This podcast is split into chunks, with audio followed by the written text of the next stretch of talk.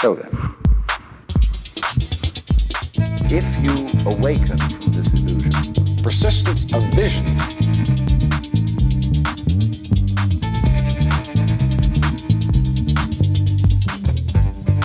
Hello, folks, and welcome to the show. I am Lance Fever Myers. And I'm LBDO. We'll be your host for the next half hour as you listen to episode four of the Persistence of Vision podcast. Wait! Before you get any further, what's this music that started our show? That is the Persistence of Vision theme song, composed by our friend Germ Pollitt while in the band A Monster's Guts. Now, where can I hear more of this excellent band, A Monster's Guts? Well, you get on the internet, you go to a site called bandcamp.com, search for A Monster's Guts. It's that easy. I've heard of the internet. Are there more sites up there than just this Bandcamp thing? Yes, there is one other site you can go to. It's the Persistence of Vision Publishing website, which is pov-publishing.com. There you can read poetry by East Myers and W. Joe Hoppy. You can read sequential art and comics by Walt Holcomb, Mac White, Shannon Wheeler, and Penny Van Horn. And you can also order my novel, Why So Much. Oh, your novel is out. Fantastic. if only there were a tool that would do the work of all these. when do we celebrate? We are going to celebrate the release of my first novel, Why So Much, on June 8th. That's 2019, for those of you in the future listening to this from the past. Uh, June 8th, 2019, at Malvern Books in Austin. Wonderful. I'll be there. But enough about us and enough about the future. What is happening in the present moment right now? Well, Lance, today we are going to talk about one of my very favorite books, Infinite Jest, with one of my favorite people, Shannon McCormick. If you can love a man, then I love Shannon McCormick. Yay, Shannon's here. Hey, Infinite Jest is a science fiction novel. It's a postmodernist novel. It's a modernist novel. It's a philosophical treatise. It's a comic novel. It's an epic. It's a tragedy, a tragedy, and an espionage thriller and a novel of the body. The book's themes and influences range from Homer and Shakespeare to Dostoevsky and Wittgenstein, from competitive tennis and substance abuse to the consumption of resources and the elimination of waste, from consumerism and popular culture to ultraviolence, terrorism, and death. What else is it? well, let's find out. What do you say, Shannon McCormick? uh, I mean that's a really that's a really great that's a great summary. Uh, it's a it's also I mean the the the thing that you didn't mention or maybe you did mention it and I missed it because there's a flurry of things it's about. it's also of course about entertainment and Yes. the entertainment Right. of the title of this um, contraband uh, videotape produced by the main character's father, um, which compels one, once they have started watching it, to give up all other bodily desires except for to watch this tape. Right. Um, and this is the tape that's called Infinite Jest. w- or well, it's it's only I think it's referred to in the book as the entertainment. Well, it's, I think it, and then and then it loops or it, it refers you know and then Oh, yeah, it refers to uh, infinite jest from uh, from Hamlet of course but um, no what's what's on the tape is never revealed yes. um, what what it what it is that is so compelling is never really revealed so there's um, a tape on the loose, just making sure that our audience is with us. yes There's a tape floating around that has an entertainment on it. There is an entertainment so powerful mm-hmm. that people lose all desire to do anything other than to watch it. correct And then what happens to them?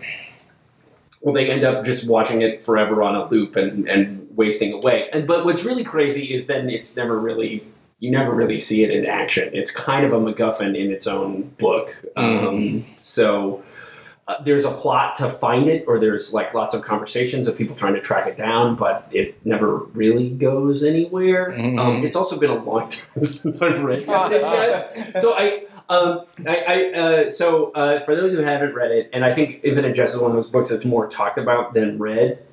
Our main character's name is Hal Incandenza. He is a tennis player at a tennis academy run by his family. Um, his father, James, is an avant garde uh, filmmaker um, who has not in the not too distant past committed a very gruesome suicide via sticking his head in the microwave. Yes. Um, and um, he is the producer of this. Is this, the, the entertainment is sort of his um, um, you know magnum opus that is never really formally released, but is somehow leaked out from his archives and is floating around. Um, and yeah, that's just kind of the top line surface level of the plot of the book, of, of which the the pl- I mean, it's I find the book to be a page turner, but it's not.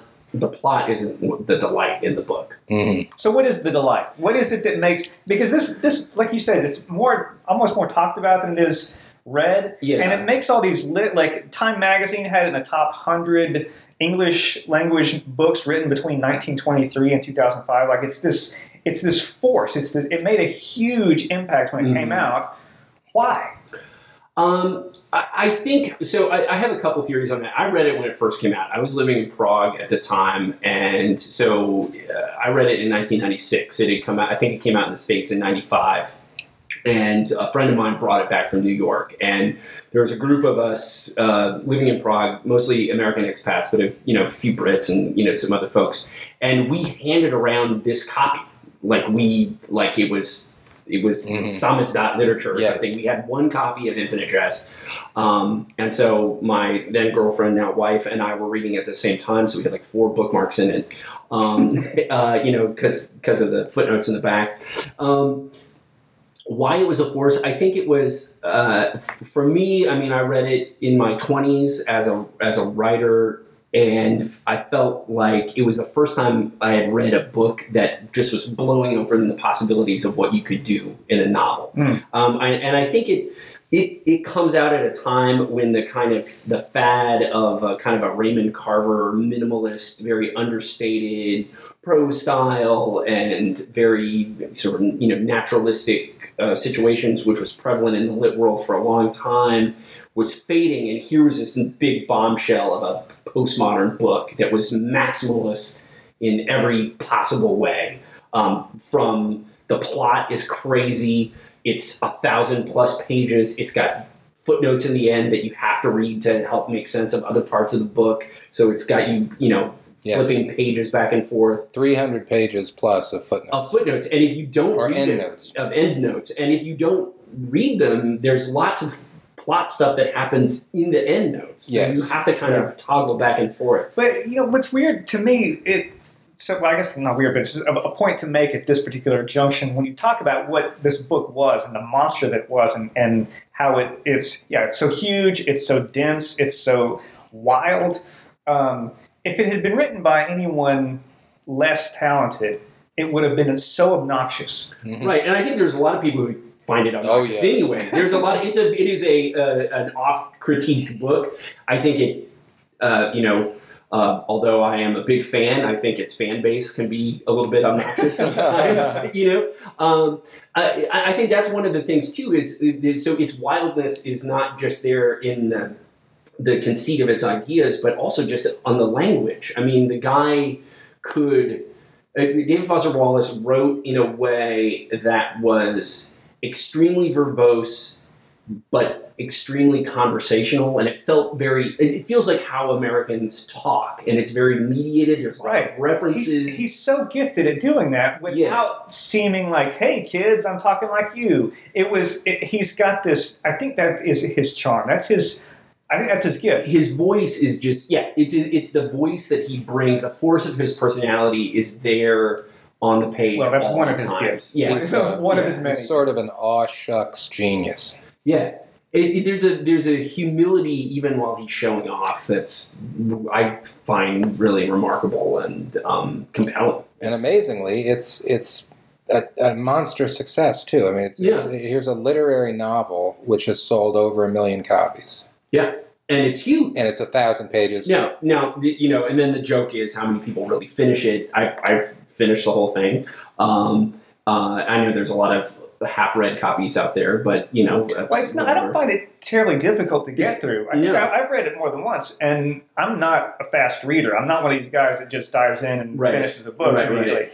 Um, but I find that the you know, sometimes I'll try to read several books and I'll get halfway done and I'll start thinking, you know, I just don't like to read. Right. Maybe I'm just not, maybe, maybe You're I'm just I'm done with words. yeah, so maybe I'm Yeah. just not one of these This guys. is not who the really right show for you, Lance. reading. But then I'll pick up a David Foster Wallace book and I'll be, oh yeah, okay, This I is what it's do like to read. This- yeah. This is yeah, and I mean I've read everything the guy published, right. and and I was I was actually rereading through everything he published when uh, it was it was announced that he had passed, and Yeah. it yeah. was just heartbreaking. Yeah, but I think um, to me, my my favorite part of the book is all the Don Gately sections Hmm. in the in the um, halfway house in the in the Yes. recovery. Yeah, you Me too. mentioned Me that too. Hal was the main character. Hal's the main character, but Don Gately's Gately, the Don Gately is, is the heart of the book. He's He's my really the favorite main too. character, That's and he, I think he's a great.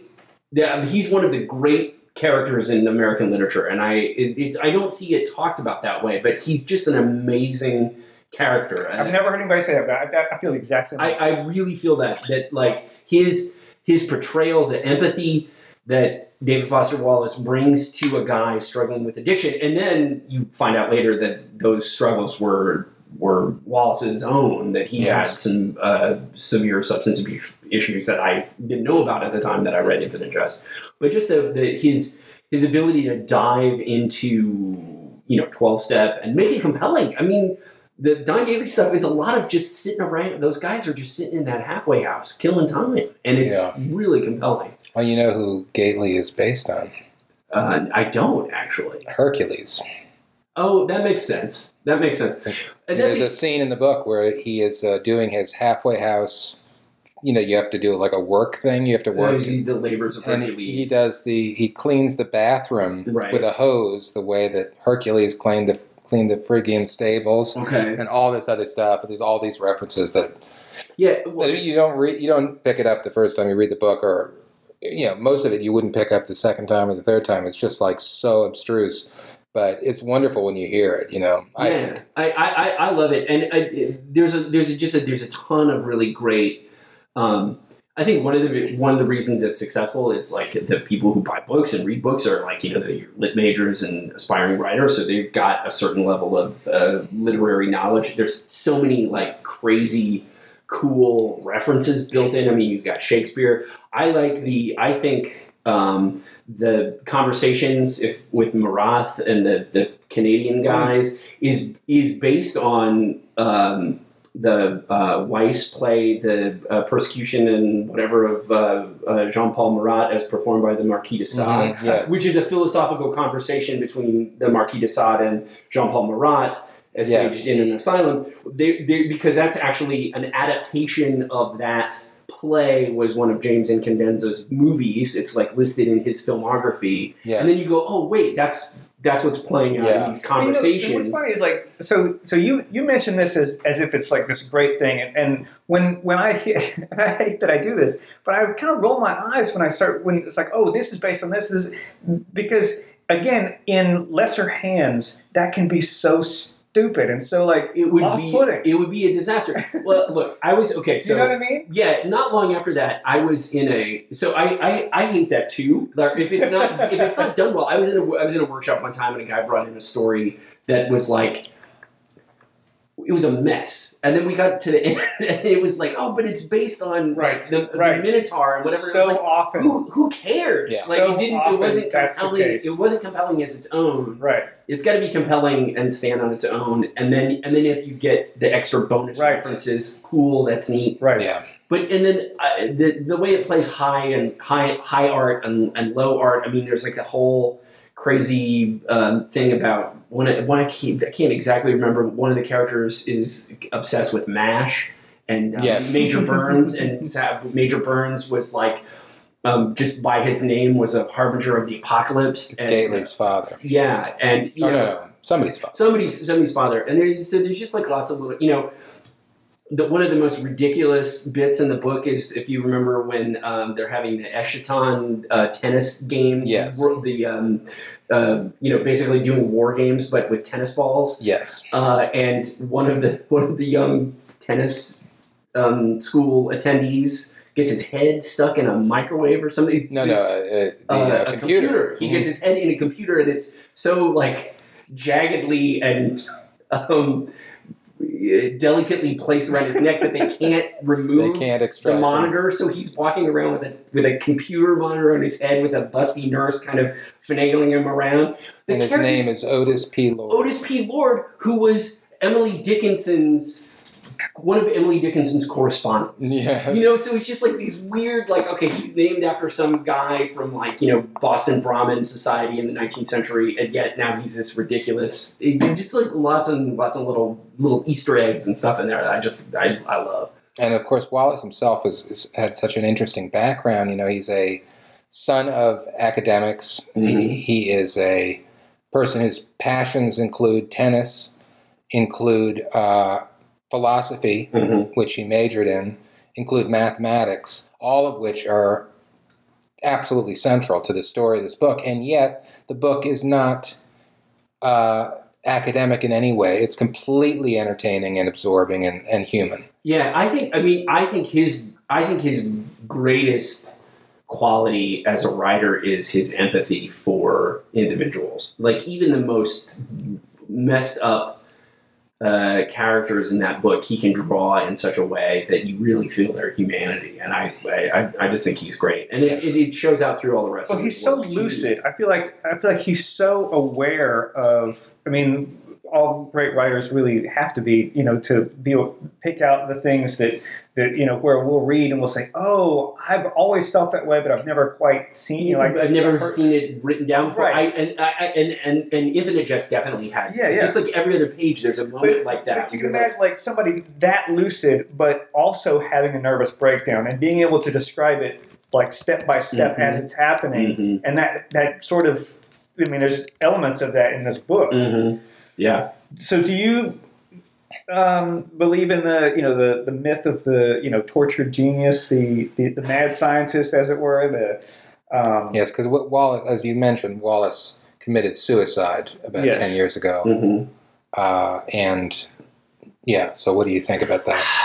I mean, I, I I suspect that his. Um, I don't think it's. I don't think it's a one size fit fits all, right? So I think there are great artists who are.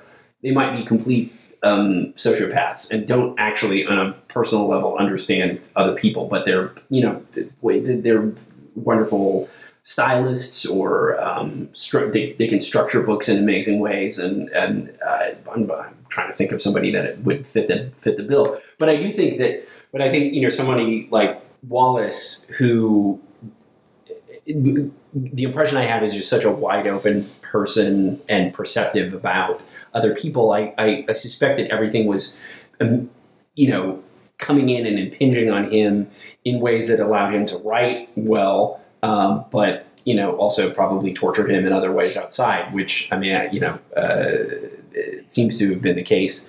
Um, but i don't think I, I think you need to have both. I think that um, that perception and that um, uh, empathy for other human beings doesn't m- amount to much unless you have the chops or the Sure. um, the craft and the discipline to pull off a book like that. I mean, he obviously wrote like a maniac to um, to produce that book. I mean, I think he wrote it in something like six months or something. like really? Uh, it was it was it was fast. I don't. It, it was less than that, but it, or it was more than six months, but it was a short period of time. Yeah, Um, and uh, yeah, so I think you know I think that for somebody like that, you um, you, you probably have a certain advantage um, by being that perceptive about the way people are, but you also need to have that that those writing skills to be able to pull it off. Have, have you read what other what works of his? So again, like in this Samus Samus that way, I think um, that we also passed around a Xerox copy of the Harper's uh, supposedly fun thing I will Hmm, never do again. sure, The cruise yeah. ship thing Right. uh, was was a big hit. Um, actually, one of my favorite bits of his, which I read before Infinite Jest, which is why I was so keen to read it when my friend Neil uh, brought it back from the states, was the novella that's in the end of the of his uh, collection of stories. Um, the novella is called uh, "Westward: The Course of Empire Mm. Takes Its Way," Yep. which is it's a little bit it's more inside baseball than Infinite Jest. Um, it's a it's a critique of John Barth's um, uh, metafiction, but uh, you know, and uh, trapped in the funhouse, but also just an insane crazy story. It's so good. I, I really I really love that novella. Um, I've not read Broom of the System, and I've not read uh, what's the the Pale King the Yes. Bryce book. I haven't read that, and then I read um, Brief Interviews with Hideous Men as well. I mean, I think Infinite Jest is the the pinnacle of Did his you read career, Pale King? I did read Pale King. I, I liked it a lot. I did too.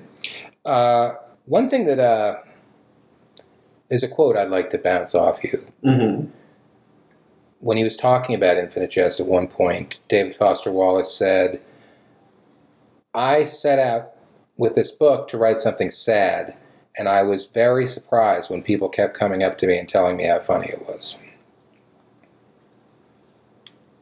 Um,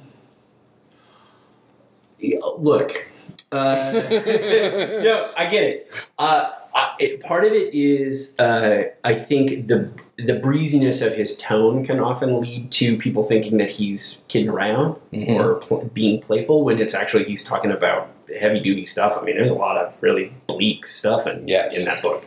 Um, but, but he's got he has an inherent playfulness, and I think he's maybe being a bit disingenuous when he s- I- finds it surprising. Yeah, I don't know how you could find be it. surprised. He's got. I mean, there's Otis P. Lord with a computer monitor Right. in his head. I mean, there's The, ridiculous the guy that, that plays uh, tennis with a gun to his head, a Yeah. Glock to his head, Yeah, yeah. threatening to kill himself if he lo- ever loses. yeah, I mean, um, but so when I said look, I was thinking of uh, I was thinking of myself, and I and I and I think specifically, um, I do a lot of improv, and some of it's just context, right? So people go to an improv show, and even they're expect they want it to be funny. So like we'll do improvised blah, you know, it's whatever the narrative is that we're going to kind of shape. We've already preconceived how we're going to shape the narrative, and we're like we're not trying deliberately to make it funny. We're just trying to hit the notes of what that narrative genre is. And it comes out funny Mm. just because of the environment and the context, Right. etc. And I think he, with his tone, with his situations, sets things up in a way that you are prone to see the comedy in them. Mhm. He's a great he's a great comedic writer. I know, but I think it's partly because he isn't trying to be funny. Yes. He isn't. Tr- he isn't. He's he. It's not like Douglas Adams. He's Right. he's not like a jokester on the page. You know, he's not trying to riff and just be clever every single second.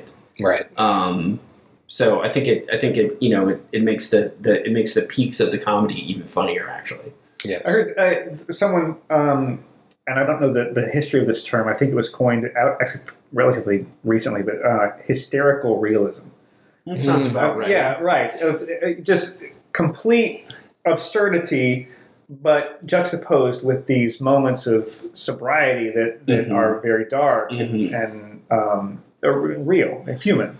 I mean, the other another writer that I that I that I love a lot is is Philip Roth, and he called you know he was uh, a big proponent of what he called the American Berserk. Mhm. right? And I think I think in his way, Wallace writes about the American Berserk, where Right. the- every I mean, like what a what a strange and bizarre country, Yes. you know. And and, and and Infinite Jest, it's very. I haven't read it, but it, I wonder like. How, reading if I were to pick it up and read it now, the like the way that the years are sponsored by products. Mm. Yes. Right. Um, Yes. The book starts out in the year of the Whopper, or the or Year the, of the is it the year of Year the- Glad? You're glad. I think But there's it's a year what of Glad. There's the there's year of the Whopper. Whataburger. Year Whataburger, yeah, right. Where yeah. you're the Whataburger, and there's a the year of the Maytag Whisper Quiet Dryer, Yes. and the the, Shih a, a Depends adult undergarment. Yes. Um, and it's it seems ridiculous, but at the same time, it's like I mean, there's I mean, there's product placement, ev- you know, everywhere. So it, it'd be interesting to think Yeah. about like how that has played out in the last you know 20 years of American life. To, to Another thing about it that's so insane is the the structure of the plot, which the author claimed was based on a fractal shape called the Sarpis- Sierpinski pyramid. It's the pyramid that has like, or it's a triangle within triangles with triangles in it. And, Okay. they, in, and it just go down progressively into smaller and smaller triangles, making up. And he said that this is the, you know, I guess how, as a nor- normal novel might have a a bell curve or Mhm. something. This Mhm. has this incredibly ludicrously complex fractal triangle uh, uh, as, as its as, As its, as its uh, organizing principle. Yes. I mean, I, I had not heard that one before. I mean, I think the fact that the book ends in a flashback. Yes. Well, it, it really is infinite, right? I mean, you, Right. You, the first page of the book is also the last page of the book. Yeah. Uh, I mean, well, I mean, the book ends with Gately, but in the past, Right. when he's when he's got the giant stash of Dilaudid before he yeah. had gone into rehab. Mhm. So it ends.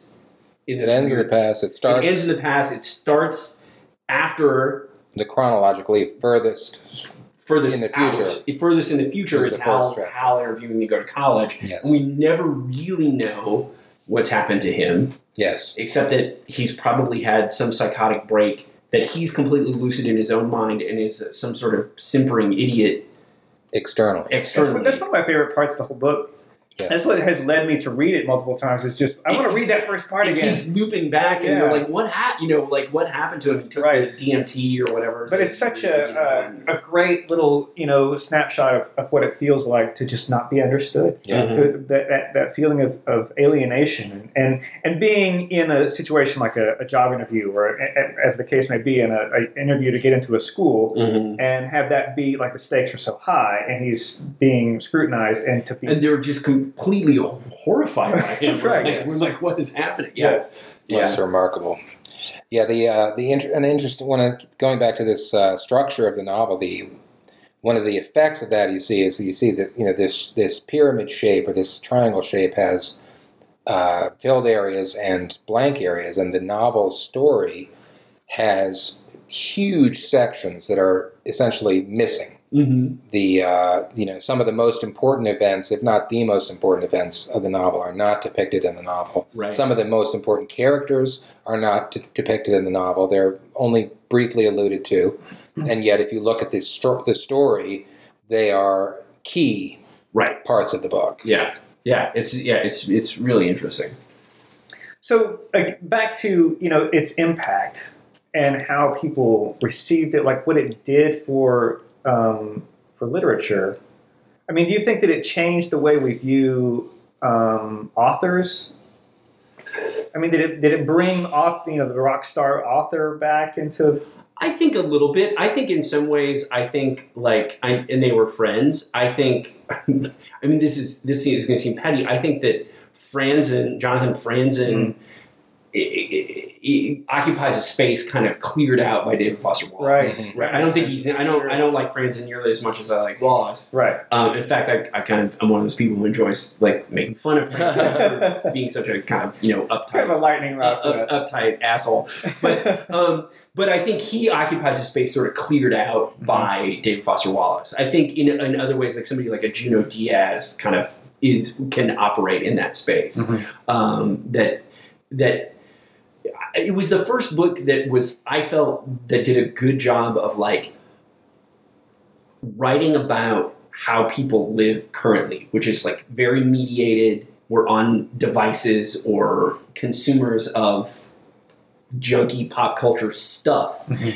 But dealt with it in a in a realistic or dealt with it in a thoughtful way, as Right. opposed to a merely a, a, a binary "this is bad" Right. or, or "this Mhm. is this is great." It, it's very it, it's nuanced, and I Yeah. think and but we all live that way, and I think that it was the first book to really kind of plant a flag and say we can write about this stuff. I forget where it is, but there's some essay where he's maybe you can remember. It, um, that he talks about uh, his writing teachers telling him you're not supposed to put anything in your writing that dates the material. Right, and, And he he's was like, completely reacted He- against that. It's like he- you, then you can't put cars in there. You can't put telephones. You can't put anything. uh, he he wrote an essay uh, before before Infinite Jest came out called E Unibus Pluram Yes. Mhm. um, about writing in the age of television Yes. um, and being consumers of mass entertainment and how that's you know how this stuff you know it's an engine for narrative that's out there in the world why are we why why are we like you know these puritans who pretend want to pretend that it doesn't even exist Right. So Well, I think we better get to our questions. Oh, Oh, wait, okay, I'm having too much fun. I want Yeah, to keep man. talking. yeah it's a great book It is a I could, I could fantastic. book. He's a like a fascinating writer, fascinating uh, character. and all of his stuff is here at the Harry Ransom Center His- That's right. his- That's right. the archives are here. So I know people can go. I don't know if the manuscript for the book is there. It but is. It is, but I know like a lot of his reading lists and his some of his personal collection and you know notes and all these kinds of things. You know how they are there. They they collect his lint, his uh, Yeah, a little bit of everything. Yeah, his, Paper towel banda- rolls. his bandanas. yeah, oh yeah, Oh, that would be cool. Right, yeah. yeah. in That's the Hard Rock Cafe. David Foster bandana. if you if you're from out of town and you ever visit Austin, the Harry Ransom Center is probably the first place that I take someone who's visiting from out of town. That's it's basically my favorite place in the city. It's great. Well, okay, so on to our lightning round. Okay, lightning round. Okay, all right, so when was the first time you remember falling in love with a book? I I would probably it was probably when I was like I don't know thirteen or fourteen. I, re- I really liked the Lord of the Rings, Hmm. and also around the same time I also read Watership Down. Okay. Um, and so both of those were like, oh, these books are cool, man. Like, or like, or like That's mo- great. mo- books are like books have are they're, they're absorbing in a way that Yeah. is like more than just like, oh, I have to read this because it's a school assignment, or Sure. you know, whatever I was reading for myself. And, Yeah, yeah. yeah. Okay. Uh, has a book ever changed your mind about anything? Uh, I don't. I don't know. Like about.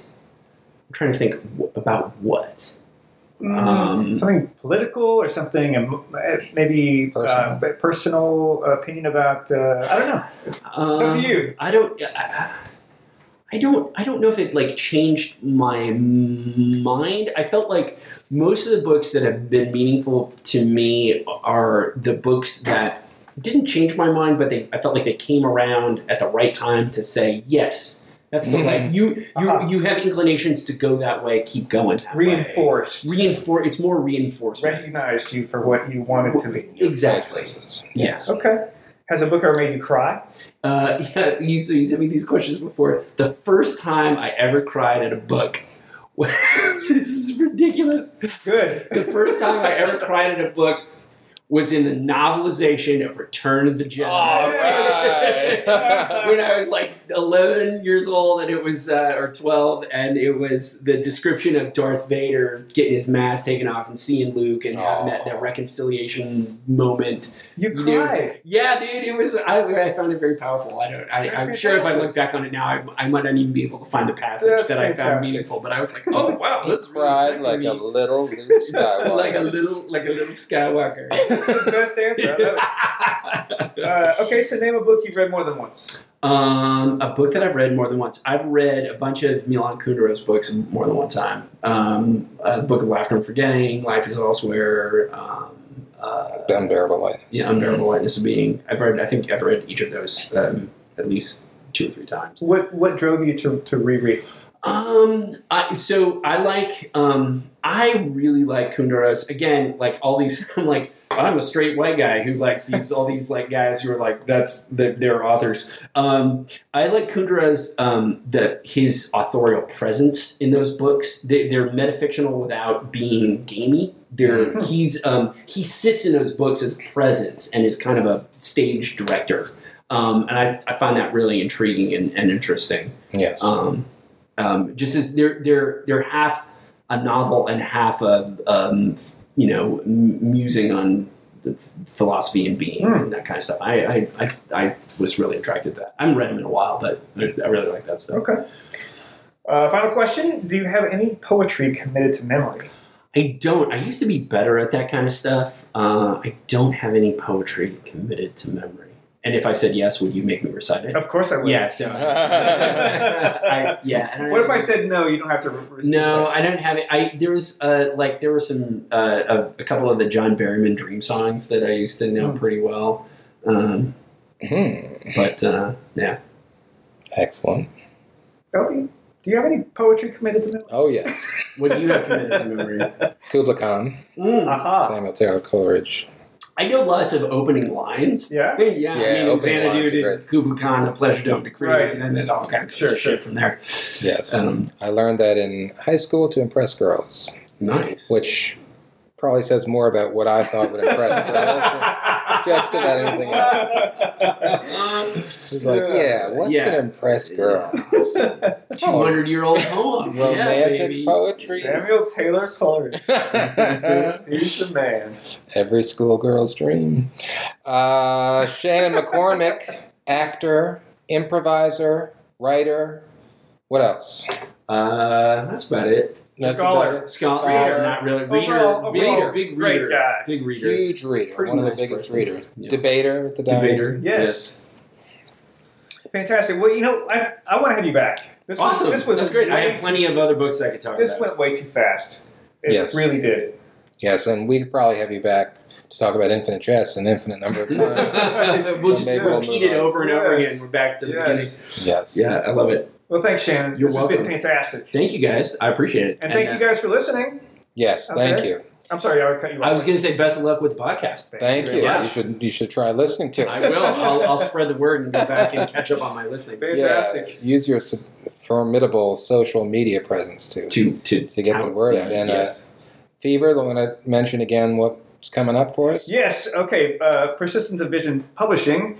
Um, go to the website POV, uh, POV-publishing.com, and there you can order my new novel um, that's out on Amazon, and we are releasing that sucker on June eighth at Malvern Books here in Austin. Malvern Books. And at the uh, website, you can uh, read poetry, you can read comics, and you can see what we're up to next and what's who's coming up on the podcast. And you can get high as a motherfucker. you got some heavy hitters in the comics uh, Right. group. Yes. All those, yeah. I am very lucky to have, have known some of these people who have done some fantastic work. You're right, Walt and Shannon uh, Wheeler and, And Penny is. Penny is they've just all been, amazing. been doing stuff for a long time. exactly. Yeah, yeah. fantastic stuff. Mac White. Thank you, ladies and gentlemen. See you next time. We couldn't do this without you, ladies and gentlemen. We assume. Bye bye.